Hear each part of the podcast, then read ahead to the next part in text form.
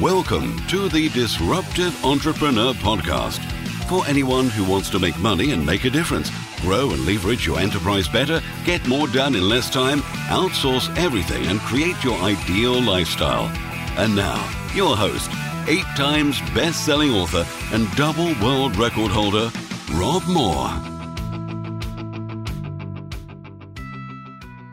Hi, it's Rob Moore here. Uh, welcome to the Disruptive Entrepreneur podcast and obviously now a video. I'm here with Jo Fairley. And uh, Jo actually founded, co founded Green and Blacks back in 91, I believe. Back in 91. And um, could you just kind of take us back to then? Uh, everyone who's watching is an entrepreneur or wannabe entrepreneur, as you know you've been. So um, just tell us how it all started. So I was a journalist. I was a former magazine editor. I was used to writing about other people doing things, not doing them myself. Okay. And one day I walked into my husband's office and I found two squares of dark chocolate on his desk. He was a whole food entrepreneur with a company called Whole Earth Foods. I married him for his peanut butter, actually. and um, and I put the two squares of chocolate in my mouth from this sample bar, and I realised this was the most delicious chocolate I'd ever eaten. And so, therefore, I just said, What are you going to do with it? And he said, Well, I can't really do anything. It's got sugar in. And basically, I nagged him and nagged him and nagged him. And eventually, he turned around and said, Look, why don't you do it? And so I did. And had you had any sort of business experience before? None. No? I'd run a magazine. As an editor, you are a business person, actually. course. To be honest, you have a budget, you have targets, you have aims and goals, and a team of, in that case, 25 people. So actually, I kind of had run a business without really being conscious of it. And had you had a, like a passion for chocolate before then, or was it just you fell I'm in love in that moment? woman. I mean, not particularly. I'd, I'd written features about it as a journalist, but uh, Sure. You know, I wasn't a chocoholic Right. parti- particularly. I, I love good chocolate, like Okay. most women. Yeah. So the thing that's come into my head is because I I train hundreds, of thousands of entrepreneurs, and a lot of them they've got this passion. They want to do this thing like bake cakes or make something. I used to be an artist, but then often when you go into business, it's a very different thing, isn't it? And your passion doesn't always become your profession. But you managed to turn it into a really well. Is it a hundred million pound brand or something? It now? is. It is. So how did you manage to take something you loved as a passion and turn it into a real business? I think what was really helpful is that I was in business with my husband who had a lot of experience. So actually, I was the creative side. Yeah. I was product development. I was the sort of outward facing. So I was PR and marketing, which I understood Yeah. because I'd been a journalist. I dealt with customer service because that's a passion of mine. Yeah. And I was lucky enough to have teamed up with somebody who had uh, great experience and actually an existing business distributing, selling, sourcing, running the operations sti- side. Sure. And I, I always say to people who are going into business that often I think it's really helpful to have a partner like that because no single person, in my experience, has both skill sets. Yeah. And so, what made us so strong as a partnership was the fact that we each had our own areas of expertise, but they were complementary. Sure. And because we were married, actually, we had this sort of implicit trust in each other as well. And I could kind of, I can still see inside his head and vice versa. so you're still married then? We're still Well, that's married, great. happily married. Yeah. Yeah. It's, um, do you think it's easy or viable, or what advice have you got for someone who might be going into business with family members or loved ones? So I think you have got the advantage of that trust. And you know that person very well, so there are no nasty surprises, Mm-hmm. hopefully. but I think you've got to set some boundaries because business very often Mm. uh, just naturally invades every moment of your spare time. Mm. And I always say to people, if you want to shut the door on what you do at six o'clock at night, don't become an entrepreneur. Yeah. Because you're going to take it home with you. Right. But I used to set some boundaries by, we would go for a walk every night after work around Notting Hill, up and down hill, etc. Yeah. And uh, we would kind of spend an hour downloading the day, Yeah. talking about new products, talking about staff issues, brainstorming, etc. But when we got home, we weren't allowed to talk about Mm. it again till next day. I um, my um, fiance worked with me for five years, and yeah, we we just it'd be eight, nine, ten o'clock at night. I'd be trying to unwind. She'd be in the ear about business. Then when it wa she wasn't in my ear, I was in her ear. Yeah, and you've just yeah. got to be really strict about it. Yeah. Basically, set and rules. same with holidays. Yeah. You know, I'm not going to talk about it on holiday. Yeah. No matter how tempting Yeah. it is. Turn these off. Yeah. Okay, so uh, could you give us like maybe a five minute? It's a bit of a challenge, but I know you're good at the, these interviews. Like a five minute journey of Green and Blacks from when you started it to when you exited it. So I never really expected it, to be honest, to be much more than something that got the health food trade excited. Craig had a great reputation as an innovator in the health food trade. We got a fantastically lucky break very early on with I got a telephone call on my desk and it was a buyer from Sainsbury's who invited me to submit Green and Blacks for the next range review. So I went home that night and I said to Craig, Hey, Sainsbury's called up today and they want us to submit it for a range review. And he said, No, it doesn't happen like that. You know, you go knocking on their door for years and years and years, and then eventually, you know, you, you get a foot in. But in fact, one of the directors' wives had had it at a dinner party and basically said to her husband, I think you should have this in Sainsbury's. And so that was our really lucky break. Just before we finish this, because th- before it goes out of my head, what role do you think luck plays in business? Do you make well, your own? I or is it- think that there are certain opportunities that come along, but I think that I love that phrase the harder I work, the luckier I get. Mm. Yeah, I think Gary Player said it about Yeah, golf. exactly.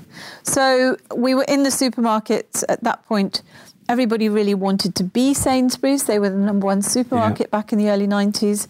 So we grew with them, but also all the other major supermarkets.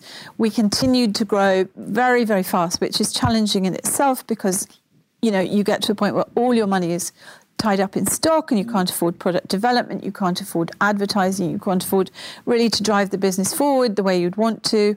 And so in the year 2000, we took in investment from a group, a private equity group, Right. who were going to bring talent to the to the company as well as just putting some money in and giving us, you know, some money and some shares so that we could sleep at night after nine roller coaster years. Yeah. And then in 2005, it was sold to Cadbury's. Right. And then Are in you allowed to disclose how much you no, sold it for? Absolutely not. In No? the contract, can't tell you. Of course. Still. And then in 2011, Cadbury's was acquired by Kraft. yeah. So we've gone from this little tiny bedroom brand Mm-hmm. to something that is truly global. Yeah. And uh, looking back, would you do anything differently or what advice would you give to people? I would be much more strategic about exports. Right. A huge amount of my time was taken up managing our export mm-hmm. accounts, partly because actually we became very friendly with many of our export customers. You know, we would meet them at international trade fairs and almost become friends and, and we had these this incredible network of people who were like international champions of our brand who truly, truly believed in it. But we were very unstrategic about it. Mm-hmm. And so we and I see this all the time with, with young companies where they're flattered into selling half a pallet to hmm. Slovenia or, you know, sending 10 cases of something to Finland. Yeah. And of course, every single company, every single country has its own import duties, import regulations, distribution nightmares, etc. And so you spend a huge amount of time on all this little detail for not very much reward at So, you, all so you're saying then you spread yourself a bit thin. you spread yourself Yeah. really thin, and I, I people do it because they want to be in all those Yeah. different countries I suppose it's because nice they say, feel isn't it it? makes Yeah. them global. Yeah. But in reality, it's a lot less work generally Mm. to send two containers of something to America or New Zealand or, or Australia, which we were doing. Yeah. Um, and what we really should have done was focus on those those very successful big markets. Mm-hmm. And in fact, when the private equity guys came in in 2000, they took a red pen to our export book, which was very disappointing for some of our overseas distributors. But I think, looking back, it was exactly the right thing to do because Yeah. you can't you can't be everything Sure. to everybody. Yeah.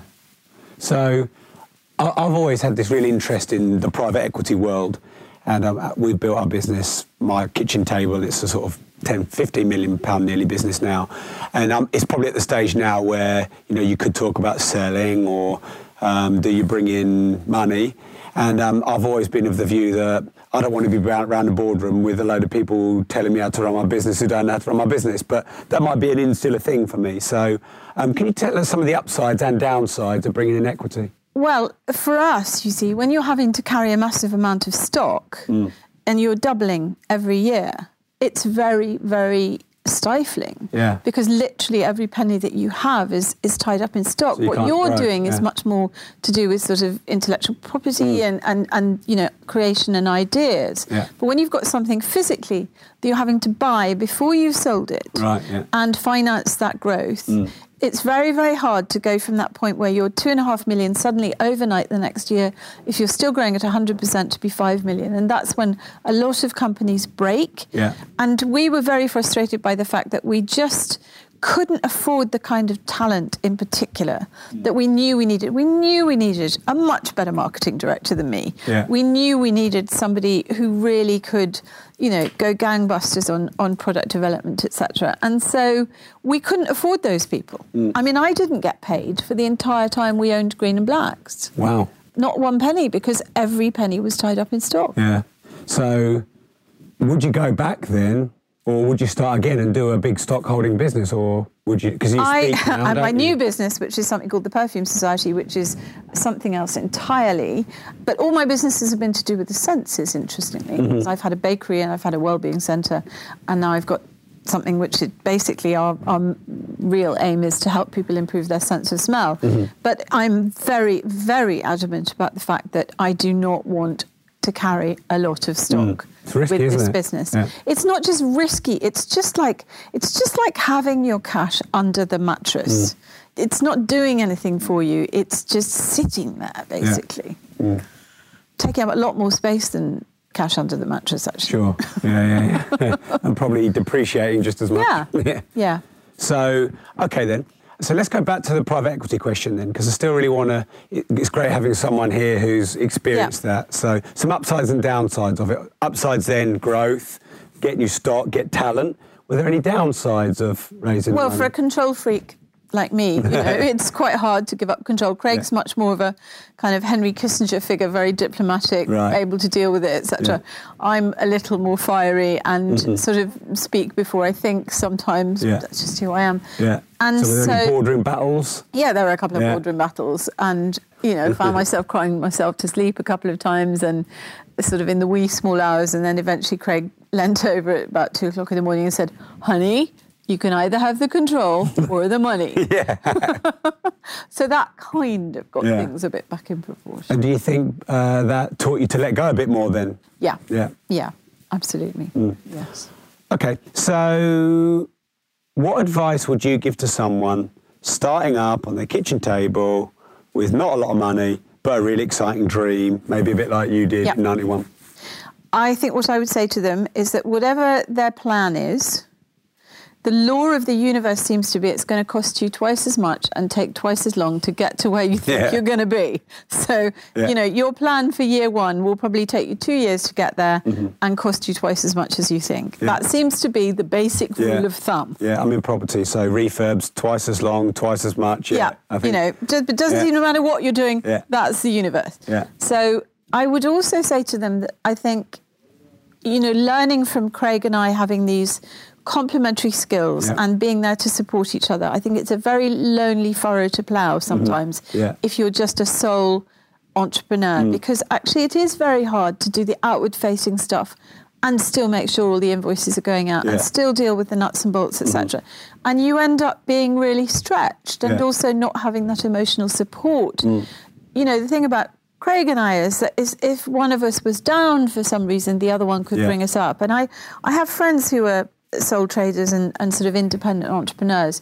And I have to be that kind of person for them Mm. sometimes when they're having a really tough time because they haven't got a business partner or Sure. you know uh, fellow directors to kind of just just go it's going to be okay you know have a cup of tea Mm. Yeah. you know Yeah. and that emotional support, I think, is really, really important. Otherwise, you do get knockbacks all the time in business, as well as, you know, I mean, I uh, with my new business, I feel like I'm on the most, the world's biggest roller coaster, and the highs are enormous, and the kind of, you know, your website goes down, and then suddenly you're underwater, you know. Yeah. Yeah, I have a business partner, and uh, you know, were you interviewing me, I'd say exactly the same thing. I totally believe in having people with complementary skill sets. I think a lot of people, when they start a business, they they go into business with people they like, and they get excited because they like them. Yep. But they end up being the same. Exactly. It's a nightmare if you both Yeah. Mm. want to do the same bits. If you both want to do the creative bits, who's going to send out the invoice? Yeah, yeah, yeah.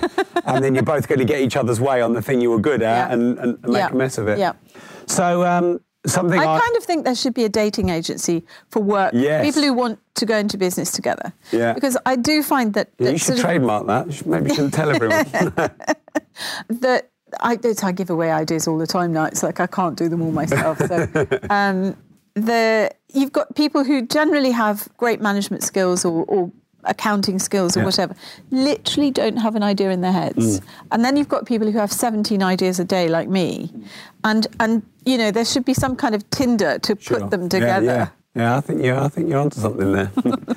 okay, so mentors. Yes. Now, um, I'm a big fan of having mentors. Yeah. You can either try and reinvent the wheel and go through all the mistakes, or find someone who's been there and done it Yeah. and save you the time. What's your stance on that? I was lucky enough to be mentored by Anita Roddick. Wow. Yeah, I'd gotten to know Anita through my writing. Okay. And we'd become friends and we'd been to Mexico together and Romania. And when I started Green and Blacks, she was just fantastically supportive. Yeah. She loved the idea that I was doing something that, you I mean, know, you could a- a not- you could business that a had mentor. value- values. Absolutely could not wish for a better mentor. Yeah. And I adored her. And, you know, just those moments where you were having a bad time and she just kept your passion blazing Mm-hmm. Yeah. or she just encouraged you. And she also signed me up for um, network of, uh, at the time, of social entrepreneurs. Mm-hmm. Because actually social enterprise was really in its infancy then, people who were trying to do good through doing business at the beginning of the 90s, Yeah. called Social Venture Network. And she would go to those weekends or, or conferences, etc. And I would go, and she introduced me to all sorts of people that made me feel like I wasn't just this little lone salmon swimming Mm. upstream. I was part of a shoal, and we were all trying to move in the same direction. So I got a huge amount of that out of that relationship, and I've always tried in return to you know mentor other people but i'm quite picky i mean i may have three or four young women and they're always women Yeah. actually because i feel i have more to offer Right. I, I understand their journey better. Mm-hmm. You know, I, I talent sport. I really have got to feel that actually it, it's like you know betting on a, a horse at the races or something. That mm. actually that one's that one's the odds-on favourite to mm. to do well because I really feel that what I can do is just really help them motor. Sure. And my experience has to be really very directly relevant. So Anita's was, you know, Anita's Yeah. was a, it was a, a business making things that were rapid, you know, fast-moving consumer goods, but but a business that had a heart. Mm. And so, you know, I've tried to identify Mm. people who have similar goals, and you know, some of them have done fantastically well. Sure. So it sounds like you- you're pretty clear that you do what you know, and when you help people, you help people do what you're doing that you know you can do. Absolutely. I mean, I had somebody come up to me at, an event I was speaking at in the city the other day, and she works in finance. And I said, you know what? I really, my experience isn't really relevant to yours. And, mm. and much as I would enjoy having a cup of coffee with you,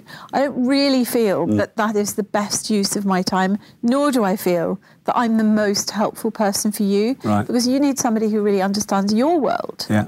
And I don't really. So when you managed to get and mentored by Anita, was it something? Were you like strategically in your head going, "I need a mentor"? or No. Just no. Just she just sort of stepped into that role. I didn't even realise that that at the time really that that's what she was doing Yeah. until until a while later. Sure. know. And um, as you said, she helped you kind of motor along and was there to support. Was it also her knowledge of your, your industry? Was was she also valuable in that department, or was she just a sounding board? Um, I think the, the, the values driven side of the business, so the sort of trying to do good through doing business, was very much she understood that. Mm. But mostly it was just black humour, having a laugh Yeah. Mm-hmm. about whatever catastrophe had just Yeah. befallen, because it does in Yeah. business all the time. And I think a sense of humour and, and an ability when, you know, when gloom is staring in you, you in the face, just to kind of turn it around and just go, Sure. You know, you've got to have a laugh, really. Yeah. She was great at that. Yeah. She was great at that. Yeah, that, uh, that's an that's an amazing story. I mean, that's just an amazing mentor. Something that you've been saying a lot, just in the twenty minutes gone already, is sort of the do good and the values and the passion through business. Yeah. That seems to be a recurrent theme. So, can you talk about that? Is that is that the backbone of everything you do? Do you think that's important? Yeah, I do think it's important. And people sometimes say, Where did it come from? And I always go, Well, I watched Blue Peter when I was a kid. You know, I honestly think it kind of goes back to that this idea that you should actually try to give something back in Yeah. this world. And it's not at the expense of making a profit. But um, I think if you can change the world through business, and I see business wanting to do this more and more and more, and being answerable to people who want business to behave ethically and and you know do some good as well as making money then that's what you should do. So it's certainly for me an important part of everything I've done mm-hmm. is is you know organic ethical fair trade in some way trying to enrich the the world and, mm. and people's lives and not only to about the bottom line. Sure. And how is how important? but or- the bottom line is really mm. important. I mean, I always say to people, they come to me with a business plan and they say, right, so we're going to give 10% of the profits to this charity or that charity or whatever. And I go, first, Make make, some." some profits.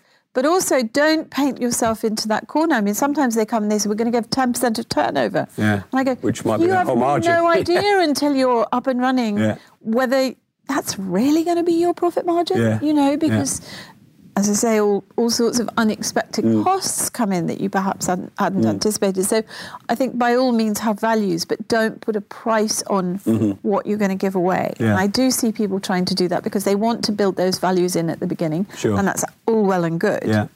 But it's risky if you make that your Mm. in, if you write it into your business plan from the word go. Right. So you're say, basically saying balance, doing good and having a great vision to change the world and still focusing on the bottom line. Absolutely. Yeah. Yeah. I mean, you know, the bigger a business is, the bigger the difference that it can make. Mm.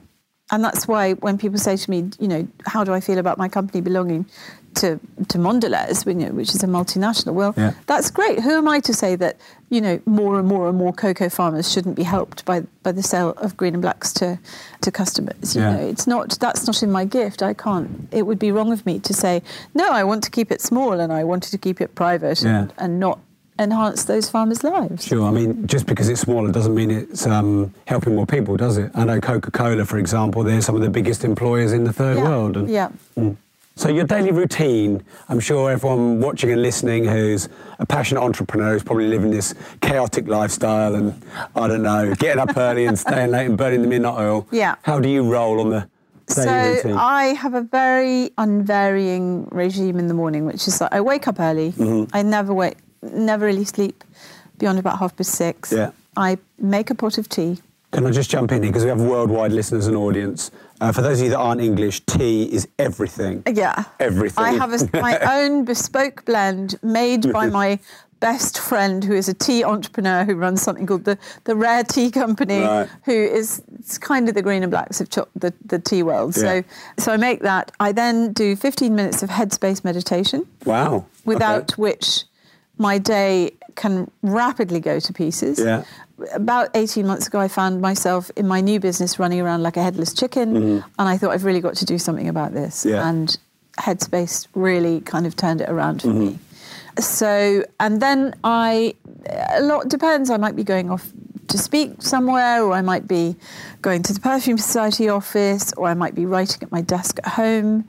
It's very, very varied. And so I, I, I use something called Wunderlist, which is a Wunderlist, I think it is, which is an app that's on my phone, but it's also on my desktop, it's on my laptop, it's on my iPad, Yeah. and it all syncs in real time. So mm-hmm. I never kind of, I never forget to do things because they're on my Wunderlist, and I can keep track of mm-hmm. different projects, even though I might be in different places, etc. And I use Dropbox and Google Docs Yeah. and and Depulse, and so so everything is virtual. So basically, I can put something down and pick it up somewhere else, Right. Which is important for me because I'm I'm not just based in one space. Sure. It's interesting you say this because I found something on Entrepreneur Magazine today, and uh, it's a study of the wealthiest people in history and the rich list and the most successful people. And apparently, 81% of the wealthy and successful maintain a to do list, Okay. which you've just said, and 9% of the poor do. Right. Interesting. 44% of the wealthiest people in the world get up three hours before they go to work. Yep. So between five and a half, six, which you do. They love to read. Do you like to read? I love to read. It's 86%.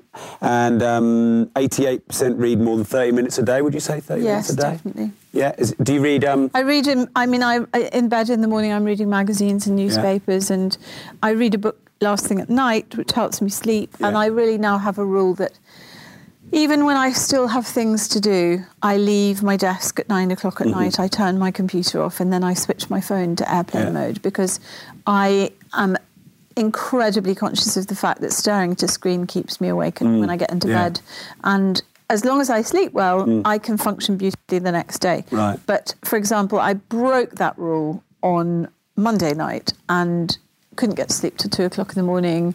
Was next to useless next day. Mm. So any time that I might have kind of used getting ahead on Monday night was just wasted Yeah. because on Tuesday I was basically barely able to string a sentence together. mm. And do you read uh, uh, books on business? And, I do. Yeah, yeah well I as do. fiction. Yes, of Yeah. course. There's always at least one, definitely one business book and one piece of fiction on the go at any one time. And uh, is there any uh, good book you could recommend on business and entrepreneurship? Well, my favourite book is actually I give it to women uh, starting out. I kind of buy it bulk buy it on Amazon, Hmm.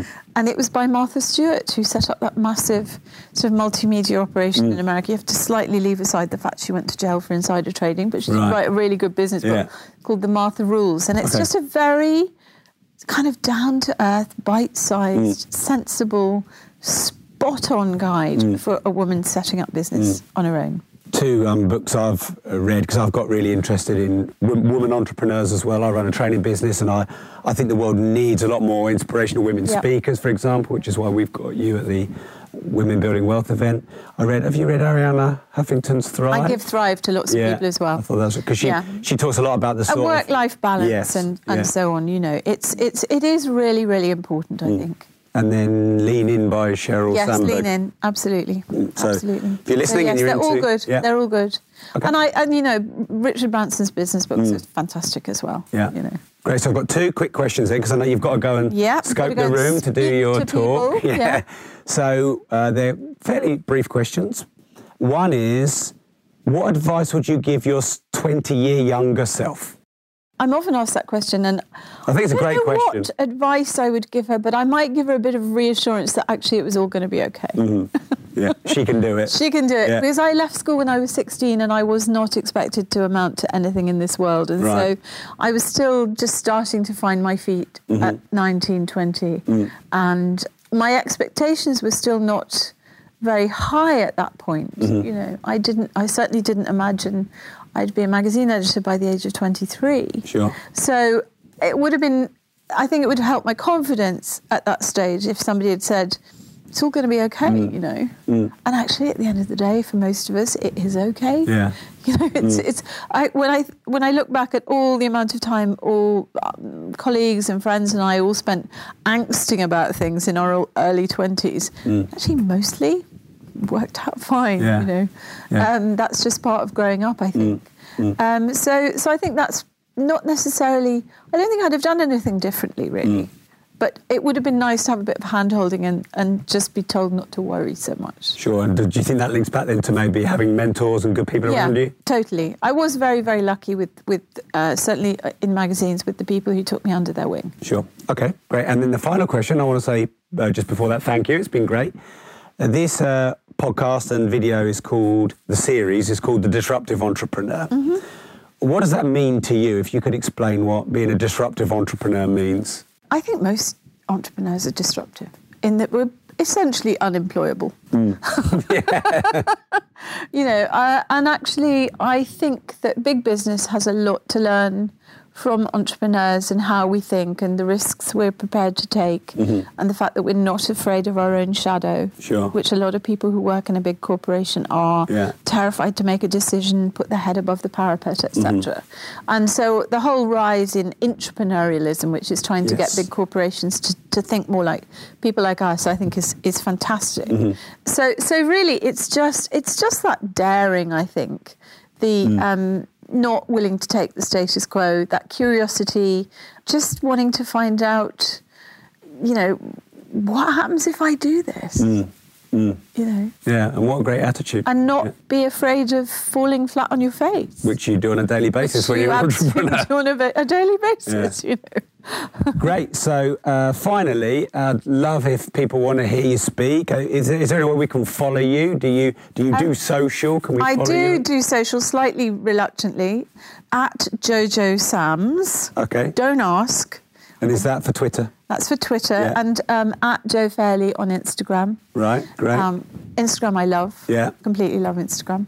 Twitter's a kind of necessary evil, but I don't think, I'm not sure Twitter's going to be around in 10 years' time. Mm. I think it's it has a vicious side, and actually, people used to say nobody went to their grave wishing they'd spent more time in the office. Mm. I actually think the modern version of that is nobody's going to go to their grave wishing they'd spent more time on Twitter. Well, time will tell with that. I think uh, just one thing, just quickly, because we have got two minutes, is obviously we don't own these platforms. So, you know, you have your profile and lots of your fans and followers on there, and I might have mine and the big celebrities, because we don't own the customers, do we? Whereas if we have on email, for example, we own the Yeah. data. So maybe that's something to think about. I, I think it's more that actually people are going to realise they've got better things to do than, Mm. with their life than, you know, bitch about who just sang badly on The Voice. Right, Jo, once again, I want to say a big thank you. Thanks for tuning in to the Disruptive Entrepreneur podcast. Uh, make sure you're following me on Twitter as well, which is Rob Progressive. Instagram is Rob Progressive, and Facebook is Rob Moore Progressive. And um, Tom, my head of design, is showing me the screens all over the place. Can you show me that again so I know what to say? Social links and reviews. Okay, so yeah, please review the podcast. That'd be great. And uh, also, if you do share the Disruptive Entrepreneur on any of your social pages, I'll give you a signed copy of Life Leverage, uh, the book that I've just signed with Hachette. So thank you very much. And Jo, once again, thank you. Thank you.